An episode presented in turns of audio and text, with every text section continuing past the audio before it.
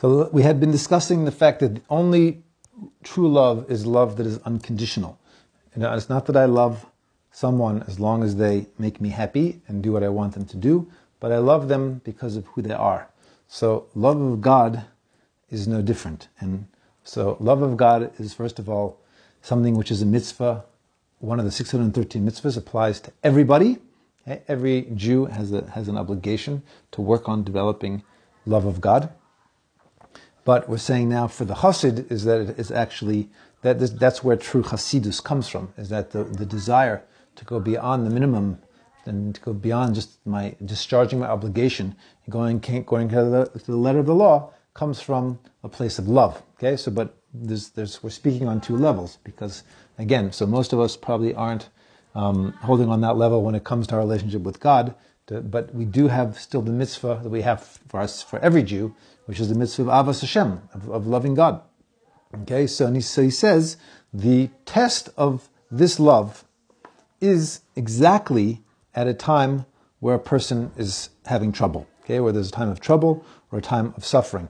That's when you that's that's when you when you want to know how much how you how you doing with your love of God. So it's not when things are going well. It's easy to love God when everything's going well. The money's flowing in. Every you know everyone's healthy. The shalom bayis is good. You know, I'm getting, so that of course I, I, I, God's I love God. He's the best. Okay, but what happens when things aren't going well? Okay, so that's actually exactly what the sages taught us. It says in in brachas in the Gemara in brachas, it says on the on the verse in the Shema. It says, "Ve'ahavta es Hashem elokecha." You should love Hashem your God. See, we say it every day. This is one of the 613 mitzvahs. You have to love God.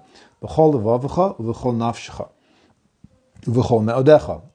It said you should love Him with all of your heart and with all of your soul and all of your ma'oid, ma'idecha, which is interesting. Ma'idecha literally means your very muchness. Okay?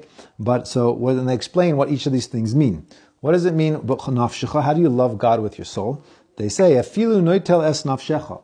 Even if God is taking your soul, meaning even if one needs to um, give one's life in order to keep the Torah, which so many Jews have done throughout the generations, is that Jews who were killed just for being Jews, or Jews who died in, in, uh, in order to keep the Torah and remain Jewish, says that's so you have to love him so much that you're willing to give up your very life for him. And when it says you have to love him with all of your what it means. It means all of your money, all of your property. Again, Jews were asked to do that as well. When the in, when, in the Spanish Inquisition, when Jews were given the choice, is that either convert or leave.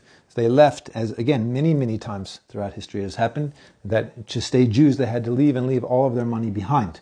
Okay, so sometimes is God. If you see that God asks tremendous sacrifice um, from the Jewish people, and if the ability to do that is a fulfillment of, of the mitzvah of loving God, okay, do it. And it doesn't. It, it, things are not so great. That's not. You know, losing all your money isn't great. Okay. Um, you know, being burned at the stake certainly isn't so great. Okay, but uh, but he's saying that if even the the most extreme extreme, you know, God forbid we should never find ourselves in such circumstances. But he says, but he says sometimes God asks of us um, the ultimate sacrifice, you know, whether in terms of our possessions or even our very lives.